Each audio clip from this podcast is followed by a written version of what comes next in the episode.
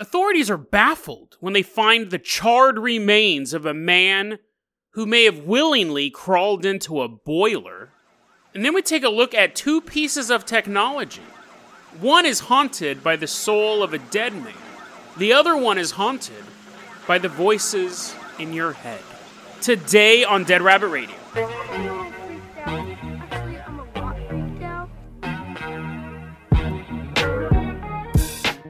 Everyone, welcome back to another episode of Dead Rabbit Radio. I'm your host, Jason Carpenter. I'm having a great day. I hope you guys are having a great day too. And one thing that I want to do is I want to recognize people who help support the show in whatever way. You guys know I do the Patreon shout outs. But as I was looking through my YouTube channel, a lot of people have donated through the super chat. Very, very generous donations, especially during the Thanksgiving live stream. I want to give you guys shout outs too. So I'm going to sprinkle you guys in among the Patreons. But if you donated during the Thanksgiving live stream or other live streams that I still have access to, you'll get your chance to fly the Carpenter Copter because I, oh, I think that's that's fair. I really appreciate the support. So first off, let's give a shout out to one of our live stream supporters, the Rampart. Everyone give a round of applause to the Rampart. He's doing the robot, he's knocking over stuff. What is a rampart? Isn't it a wall? He's just standing there. He's, he's perfectly motionless. Rampart, you are going to be our captain, our pilot this episode. If you can't support the show financially, I totally get it. Just help spread the word about the show. That helps out tremendously. So we're we finally get we start tickling the rampart, so he starts moving. Rampart, I'm going to toss you the keys to the Jason Jalopy. We are driving up to Bellingham, Washington. Jalopy's going down the dusty roads. So I got this story from a YouTube listener named BBBH. So I got to give you a tip of the hat for recommending this. I had never heard of this before. It's a creepy little mystery. I also want to give a little tip of the hat to Dean Kahn. He's a journalist for the Bellingham Herald, and a lot of my information I got from an article that he wrote. So let's dig into this one. Rampart is driving us up to Bellingham, Washington. And as we're going there, we're going to hit that little time travel button. We're back in the year 1987. Specifically, it's September 20th, 1987. Car pulls up, Twin Peaks music is playing. It's beautiful, it's super creepy. We keep waiting to see Killer Bob in the back seat. He's not in the back seat though. He's uh, hiding underneath your bed. Guys, sweet dreams. Killer Bob's waiting for you. We are headed up to Georgia Pacific's waterfront mill. Dun dun dun dun dun dun dun dun dun dun. Little mill there. Really slow opening credit sequence. I started watching Twin Peaks again, so it's on my mind. If you haven't watched it yet, watch it. The Georgia Pacific's waterfront mill, what they do is they burn, they make steam. They make steam there, they put it in a box. If you ever bought steam, you probably bought it from Georgia Pacific Mill. I don't actually really know what they do. I have in my notes that they burn fuels to make steam to power the mill. But why don't you just use the fuel to power the mill? Why are you burning wood to make steam and then there's like a big steam machine, a big giant uh, steampunk robot up there carrying around logs? Just burn stuff make stuff go. Make stuff go. You're like, Jason, that's not how science works. You just can't throw wood into a fire and then your car starts. I don't know. We can debate. We can debate the science behind it. But anyway, so this is a place to create steam. There's 10 boilers in this place, and we're going to look at boiler number 9. So we're walking around this Georgia Pacific mill, and there's a couple employees there. Everyone is kind of in their office. It's quite a noisy place. So when people are working there, they're just kind of away. They play a really good game of hide and go seek actually. That kind of leads into what this story is. We're walking into the mill and we see 10 boilers. They're about 10 they're, it's about like a 10 foot square box. But it's up to it's 20 feet tall. So it's like 10 feet around. This is a science podcast. It's like a 10 foot by 10 foot box, but it's 20 feet tall. The reason why we're here in September 20th, 1987, is because a bunch of cops are here as well. They got a phone call from the mill. Ah! They open the top gate of the boiler and they look down, and the worker's like, Yep, that's what I saw in there. this is this guy's first acting job. He's looking at the camera. It's in there. The director's like, "What? You're not even. There's not even a director. Why are you acting so weird?" There's a body in there, and the cops are looking down there, and what they see is it's about a 20 foot drop. There's a layer of pipes before you hit the ground level, and laying there is a human body. The cops are like uh, doing Rochambeau to see has to crawl in, crawl in, and get the body. The body is of an unidentified man who's been cooked it's been cooked so much that it's partially skeletonized. So you see like bones sticking out and stuff like that, and then like it's all like sizzling. I don't think there's still steam lines coming off of them, but definitely dead, definitely cooked. What's interesting is they're looking at the body and they go, okay, we don't know who this is. We can make some guesses. 25 to 35 year old man. We think is probably about five foot eight, five foot nine. Very slight man, though, 130 to 155 pounds. And so that's kind of like their first thing. When they take it back and they do the autopsy, they start to realize stuff. Two broken thigh bones. And they're like, well, that might happen if you fall 20 feet onto a bunch of pipes. Right arm is broken. They notice that whoever this was took their jacket off and placed it underneath them. They had torn their shirt off and wrapped it around their leg as some sort of splint. But most chilling of all is he had socks on his hands. So the cops looking at each other and they're like, you know, the sock puppet show ended last week. And the other cop's like, I know. I know I went to it. I took my kids to it. It was awesome. So this guy wasn't here for the sock puppet show. And they're like, no. What this man, the reason why this man had socks on his hands, is what the cops believe, is he tried to crawl out as the boiler was activating. The boiler reaches 370 degrees when it's turned on all that steam enveloping your body. You think you're reenacting that scene from Empire Strikes Back. Han Solo and the Carbonite. This is the worst kind of cosplay because it kills you. They think that this guy. These are their theories.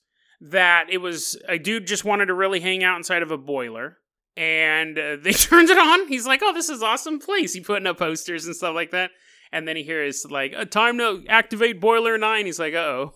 They think it's that, that a guy did it willingly. Two, that he was dead before he was thrown in there. But that's when the cops are like, well, we know the sock puppet festival already ended, so that doesn't make sense. He was probably alive when he went in there, but it's possible that somebody threw him in there. Somebody beat him up, broke his legs. Because 20 feet, you can break your legs, but he broke his thigh bones. That's a pretty, I mean, you could do it. They also said it's possible that his legs were broken when somebody threw him into the boiler. But whatever the case, they figure he had enough wherewithal to try to protect himself from the scorching heat. So he throws a jacket underneath him to kind of protect himself from the pipes with that super hot water running through the pipes. And with the socks on his hands, was trying to crawl out and it didn't. They, they don't know. Well, they know how he died. He got cooked, but they don't know when he died. So they don't know who it is. They don't know how they got in there. Oddly enough, like almost like if this was in a novel, you would think it was fake. He was burned up, he was cooked, but it's like a steamer. It's not like Freddy Krueger's Flame Factory. In the boiler, there was a ticket for an airplane, Continental Airline ticket. But it was not scorched so much that you couldn't read what airline it was, but it was scorched enough that you couldn't see registration number, seat number, name, nothing like that. It was just a tantalizing clue of who this could be. Their theories are suicide, curiosity, murder, or a prank. One of the theories that came up later on was someone said, Hey, listen, we're, we are a bunch of urban explorers, and normally we go into abandoned things, but we really like living on the edge. We would used to go into the mill and sneak around because it's a pretty cool place. We actually paid off an employee because there wasn't a lot of employees. It was super loud. Everyone had their little office they would hide in you'd have these people go in and they'd kind of be like, hey, look at this. I mean, we're to come during the tour, but it's way cooler at night. An employee let him in. This guy tells a story that one summer, some out of towner from New York showed up and wanted to join us. And, and we said, yeah, you can join us. It's really cool. But you got to be careful because we're not supposed to be here. Our employee who we pay to let us in, he has a signal that when he blows it, we get out of there and we have this predetermined meeting spot and the newcomer is like yeah sure i'm totally down so then they go inside and i don't know what you would do in a place that i mean it's not like an abandoned insane asylum it's a functional mill that people are working in but they would go and they'd sneak around and then the warning thing was blown and everyone ran out but the new yorker never came out and they're like okay okay i mean he's from new york he can probably take care of himself and this group went home they went their separate ways so when the police heard the story, they began looking into missing people from New York matching that description. They narrowed it down to like five people, but none of them could ever really be confirmed to be the man in the boiler. And that seemed to be it for a long time. This mystery hadn't been solved. But in 2006, there was a man named Richard Severson who always had his suspicions about this event. He worked at the Western Washington University. He was a steam engineer at the steam plant at that university. And he tells this story to a journalist. He says back in 1987, this summer, a woman was on the tour of this. There was multiple people, but one of them happened to be this woman was on the tour that he was giving at the steam plant. He said she was about 30 to 40 years old. She was about five foot six tall. She's a very wiry woman. And you know, you didn't really think anything of her. She's just walking around and stuff. And then we got to one of the boilers and she said, eh, Can I crawl into that? And he's like, Yeah, I mean, sure. Hey, let me open this little gate for you. It's not an operation. You can crawl in. And he goes, She crawled in and then she got back out. He's like, okay, tour group, let's go look at this next boiler that's identical to this one. But she crawled back into the boiler, and the guy's like, dude, you can't, come on, get out of there. And then she crawled back out. And then she crawled back into the boiler and crawled back out. And this went on and on and on. She kept coming in and out of the boiler. Eventually, Richard kicked her out. Said, You got to get out of here. I got a tour to run. Very professional guy. I went to college for this. I got my degree in tourism. You got to get out of here. And as she's leaving, he says, Why don't you go to the Georgia Pacific mill? And the reason why he said that, one, because he just wanted her off the property, but two, he goes, I know they have security there. And they do have security there. But, you know, it's security at a mill. It's not security at a top secret NSA base. So he said that, and he goes, a couple weeks later, he had heard about this body being found, and he waited until 2006 to tell this story. He was kind of thinking about it. But the interesting thing was, he kept telling himself, but the person I saw was a woman, and they keep saying it was a man. To this day, they have no idea who this person is or was. They have absolutely no idea who it who it is. So after a very long nap that I just took, I took a nap, dude. Insomnia sucks. I've been up all night. Eventually, I had to go to sleep. So I'm basically sleeping in the factory in the Georgia Pacific Mill, and everyone's kind of standing around, and I'm all comfy. I have a little Veronica doll cuddled up. You're like, dude, come on, man. We gotta listen to this podcast to start nudging me with your foot. Oh, oh, oh, uh. Sorry, guys. Sorry, guys. Rampart, call in that carpenter copter. We are leaving behind the Georgia Pacific Mill. I think that's what it's called. Like I said, just woke up from a nap. We are headed out to an arcade. We're flying around for hours. We can't find an arcade. Eventually, we do find one. There is an arcade in Alameda. I lived in Alameda for a time. There's an arcade down there that's really cool. I think you pay like five bucks and you can stay there all day. Wouldn't that have been a dream when we were kids, dude? Anyways, we're walking into the arcade. We're super cool. We got on our leather jackets. We're pushing everyone aside because we're headed straight for the NBA Jam game. It's two on two guys. Actually, that's sound effects for Space Invaders. He's on fire. Oh, yeah. Punch it in the hole. Ballin'. I actually never liked I never liked NBA Jam. I liked the like the artistry of it. I could obviously tell there was a lot of care into it. What's the one like Toasty? No, that was Mortal Kombat. He's on fire. Damn, son. No, I wish they had had that sound clip back then. You had um, NBA Jam. If you don't know, people are like, what in the world is NBA Jam? Choke on it. It's a game, basically, imagine a normal basketball game, but the announcer is on the middle of some meth binge, three day meth binge. And all the players have like normal sized bodies and then oversized heads, and you could do super moves. So I think if you had three uncontested shots, I don't remember this from playing the game because I never played it, but I was researching it. I think if you have three unchallenged shots in a row, you get fiery flame, and then like that is the people are constantly yelling yelling in your ear the whole time you play it. It's a game I played it like maybe three or four times, like because I I enjoyed the artistry of it. I thought it was a really cool game, but I'm not into basketball. It's just not my cup of tea. It's not my butter and jam.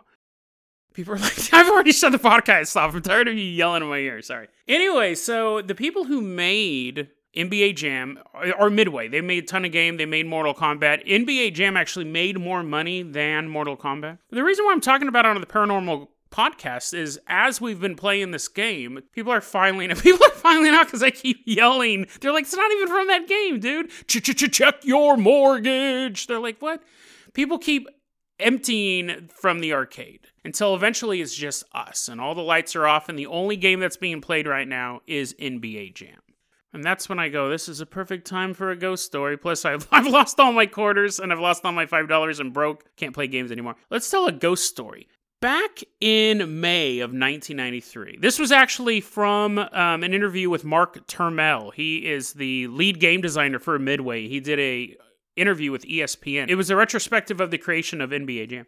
It came out in May 1993. In June of 1993, NBA player for the New Jersey Nets, Drazen Petrovic, died in a car accident. Absolutely tragic. He was a young man. He was considered one of the best shooting guards. I don't know what that is, but it's written in my notes. Regardless of his skill behind the ball, it's tragic that he passed away.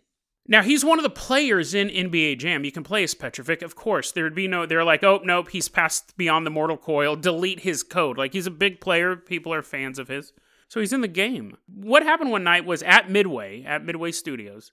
They were playing one of their newest games, Mortal Kombat. Oh, finish him, Toasty, finish him. Oh, flawless victory. See, I know all those ones. But as they're playing Mortal Kombat, the NBA Jam's next to it, and it's running the demo screen. It's running the screen to kind of get people attracted to the machine, and, and just out of nowhere goes Petrovic. Kind of look at each other. Now the game does yell out players' names. It was just kind of an eerie moment late at night. They're continuing to play Mortal Kombat. Petrovic. Stop playing Mortal Kombat. They look over at the machine. Is Petrovic even on the screen? No, it's the demo screen. Petrovic. The NBA Jam Machine would call out the name Petrovic just at random times, and it would do it with no other player's name. You didn't have to be playing the game, it would just be running that mode trying to attract viewers. Petrovic!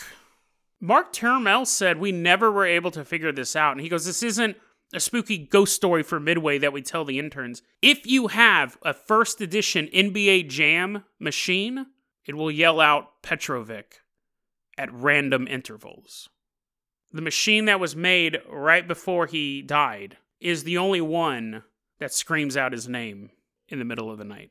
It's a creepy ghost story. It's no doubt it's a creepy ghost story. And what's interesting, it's it's most likely some sort of glitch. But if it was yelling out Pippen over and over again, no one would know except for people who hate Pippen, except for people who like the Detroit Pistons. But other than that, you, you wouldn't think anything of it. But you have this guy's name who had just died very recently being screamed out through this. Now, the idea of like a ghost possessing a computer, that's pretty standard. Maybe not necessarily like a ghost, but we have stuff like Lawnmower Man or Lawnmower Man 2 or Game Over which I saw in the theater. I saw all those in the theater. Not Lawnmower Man 2, that wasn't in the theater, but uh, Virtuosity. We always have these stories about technology being possessed or infiltrated by something. But let's take a look at a story that I think might be the creepiest version of this. It's trying to help people, but the implications are quite terrifying. Rampart, lead the way. Your strong wall like body will protect us as we walk through the arcade and find ourselves in a research laboratory. We walk in, it's in London, so everyone's like pip pip cheerio. They have beakers full of tea and stuff like that. We put on our lab coats and all of that. I want to give a shout out too to the Twitter follower Snail Wife. Snail Wife recommended this story to me, and it's absolutely fascinating. So thank you very much, Snail Wife. We're walking through this laboratory. And and again, a shout out to the journalist who wrote this article. I'm going to be referencing a lot, Zion uh, Goudim. I like giving people credit for what they do. So we're walking through this laboratory, and it's actually a laboratory that's specifically for like mental issues. So they probably don't have beakers sitting around. They're not like dipping brain in fluid. They're like, hmm, let's see how this brain does when I put it in turpentine. It melts. It's Roger Rabbit's brain. Schizophrenia, 1% of the world's population, they believe, has schizophrenia. And hearing voices is the most common symptom of schizophrenia. I think that's the most stereotypical one, too. Like that's the one you think of if you someone tells you they have schizophrenia, which generally people won't tell you that. But I think like from movies and stuff like that, you think the general going crazy and then the hearing voices. 70% of schizophrenics report auditory hallucinations. So in 2017 at King's College London, they developed this program called the Avatar Therapy Program. So what they do is they're going to sit someone down in front of a computer and they go, "We the voices in your head they're very distressing to you, right? They're they're getting in the way of your life. They're scary. They're making you think things you don't want to think. What does that voice look like?" And so then using like a character creation tool uh, from like Skyrim or Saints Row the Third, people will build what they think the voice in their head looks like. Now, it's not the whole body. It's not like mine is a mage and he has like a big flowing robe and a giant staff. It's just the head. But with all these sliders, you can give you can give him hair, make the eyes bulge out, or just kind of beady, or somewhere in between. Use these sliders to do that. So now you've created this representation, the voice in your head that you've been suffering with since you were 20. You're now looking at on a monitor in front of you. And then the researcher goes, okay, what does the voice sound like? And the doctor begins speaking into a microphone, and again, there's a bunch of sliders there that they can change the pitch and the tone and the speed and all of this stuff. Is this him? Is this him? Is this him? Is this him? That's that's the voice. This is him. Is this what the voice in your head sounds like? Yeah. That's what it sounds like. It's so spooky, and I'm telling you right now. There's articles in the show notes they show one of these therapy sessions, and the face that is staring out from the computer monitor looks like a, a, voice in your head. It looks creepy. It looks like a guy you would run into at a bus stop and and immediately be sketched out about. Like it's really creepy. If you had if you had to imagine, I don't have voices in my head, but if you had to imagine what a voice in your head would look like, it would look like that. It it looks human. It's human. There's something like a little like dark, a little demonic about it around the eyes. But that's not it. It's so creepy. So what they do, when I say creepy, it's amazing. This is actually incredibly beneficial for the people who use it. They've done tons of studies with this, and the doctors say it's a, you do six sessions. Each one's only ten minutes.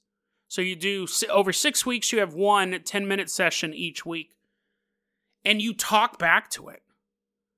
So the doctor's sitting in the room, and he's going, you're fat. You'll always be fat. You're a big fat nothing loser. this research assistant's walking by. There's no one sitting on the chair. They're like, oh, I have put on a little bit of weight. And the doctor's like, no, he brings a patient in. He's a professional. Patient sits down and he goes, you want to hurt yourself, don't you? You want to do these bad things. You're a bad person. Nobody loves you. Nobody loves you. And it's the voice you hear in your head but now you're seeing a 3D representation of that face. It's old like Lawnmower Man graphics. And you're hearing that voice come out of the speakers, and it's your job as the patient to go, No, I'm a good person, and I've never done anything wrong, except that one time I stole those Girl Scout cookies from my niece. But that's between me and the, me and my niece voice into my head, and you begin talking back to the head. Now, what happens is over the course of these six sessions, at first the doctor's like, "Oh, you're nothing. You're absolutely nothing. But at session two, session three, as the patient begins standing up to the face, it goes, I guess you're right. And then it will start to complain, How come I don't have any power over you anymore? I'm in control, but now you're so strong. That'd be awesome if there's like a fade away button. They're like, No, no, I'm going back to the nether, no. And then it's like all sound effects, too, game over screen. They did a full study, 75 people doing that, 75 people doing alternative theories. Now, out of the people who just did this, nine of them completely stopped hearing the voices. They've never come back. And then you had a large majority, more than the alternative uh, treatment people, that the voices got less distressing. They got less noticeable. By standing up to these voices in the computer, they were able to actually start to confront it. And the doctor's like, listen, Schizophrenia is something that is not a one size fits all thing, and we know that. We've been doing medication for years, people still hear voices. We've been doing therapy for years, we still hear voices. Avatar therapy is not the the cure for this. He goes, this with medicine, this with therapy can change your life. We're not saying this is the thing, but he goes, I believe in a few years this will just be part of any psychiatrist's toolbox you'll have this equipment at your place because it's just a computer program and a microphone. But you can you can do this. It's bizarre. It's super bizarre. It's amazing story. I love seeing technology help people like that. But let's put on our conspiracy caps and wrap this episode up. we all know how things work. We're all old, right? If you're listening to this podcast, you're at least, I don't know, 14, 15 years old. Hey, dad, can I listen to Dead Rabbit Radio? Sure, son. Just, uh, just, just shut it off if he starts talking about Nigerians' penises disappearing. Swell, dad! Even if you're 14 years old, I think you're aware of the fact that technology marches ever so forward. So this is the way it works. They build this machine. You can totally do all these sliders, customize the voice, doctor speaking into it, talking to you. First thing we're going to get is a graphical upgrade. The face looks more realistic. The sound technology will get better. You can sound indistinguishable from the voice in your head rather than like a rough estimation of it.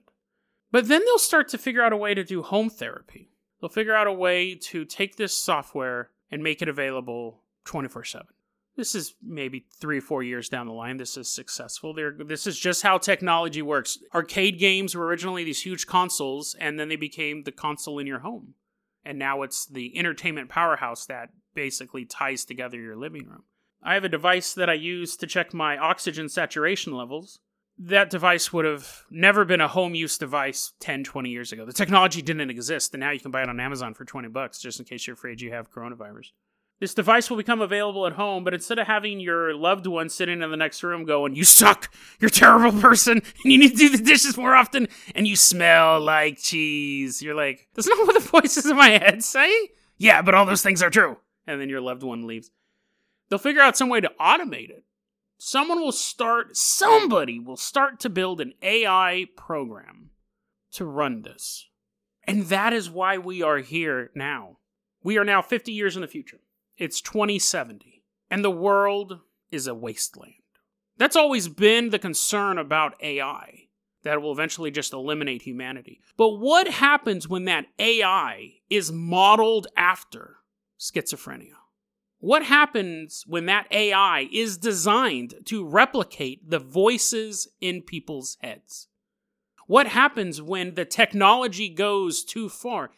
And on top of that, the AI in that technology specifically wants to hurt people, specifically thinks you're dumb, specifically thinks you're worth nothing. And it was on a computer in a lab, someone was trying to develop this software to the next level self treatment for schizophrenia, but they go just too far. This technology makes it so the voices in your head can be confronted and be destroyed. But what happens when that technology goes too far and the voices in your head are unleashed on all of humanity?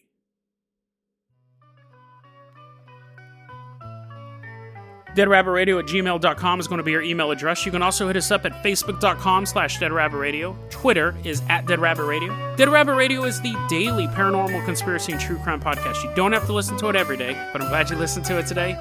Have a great one, guys.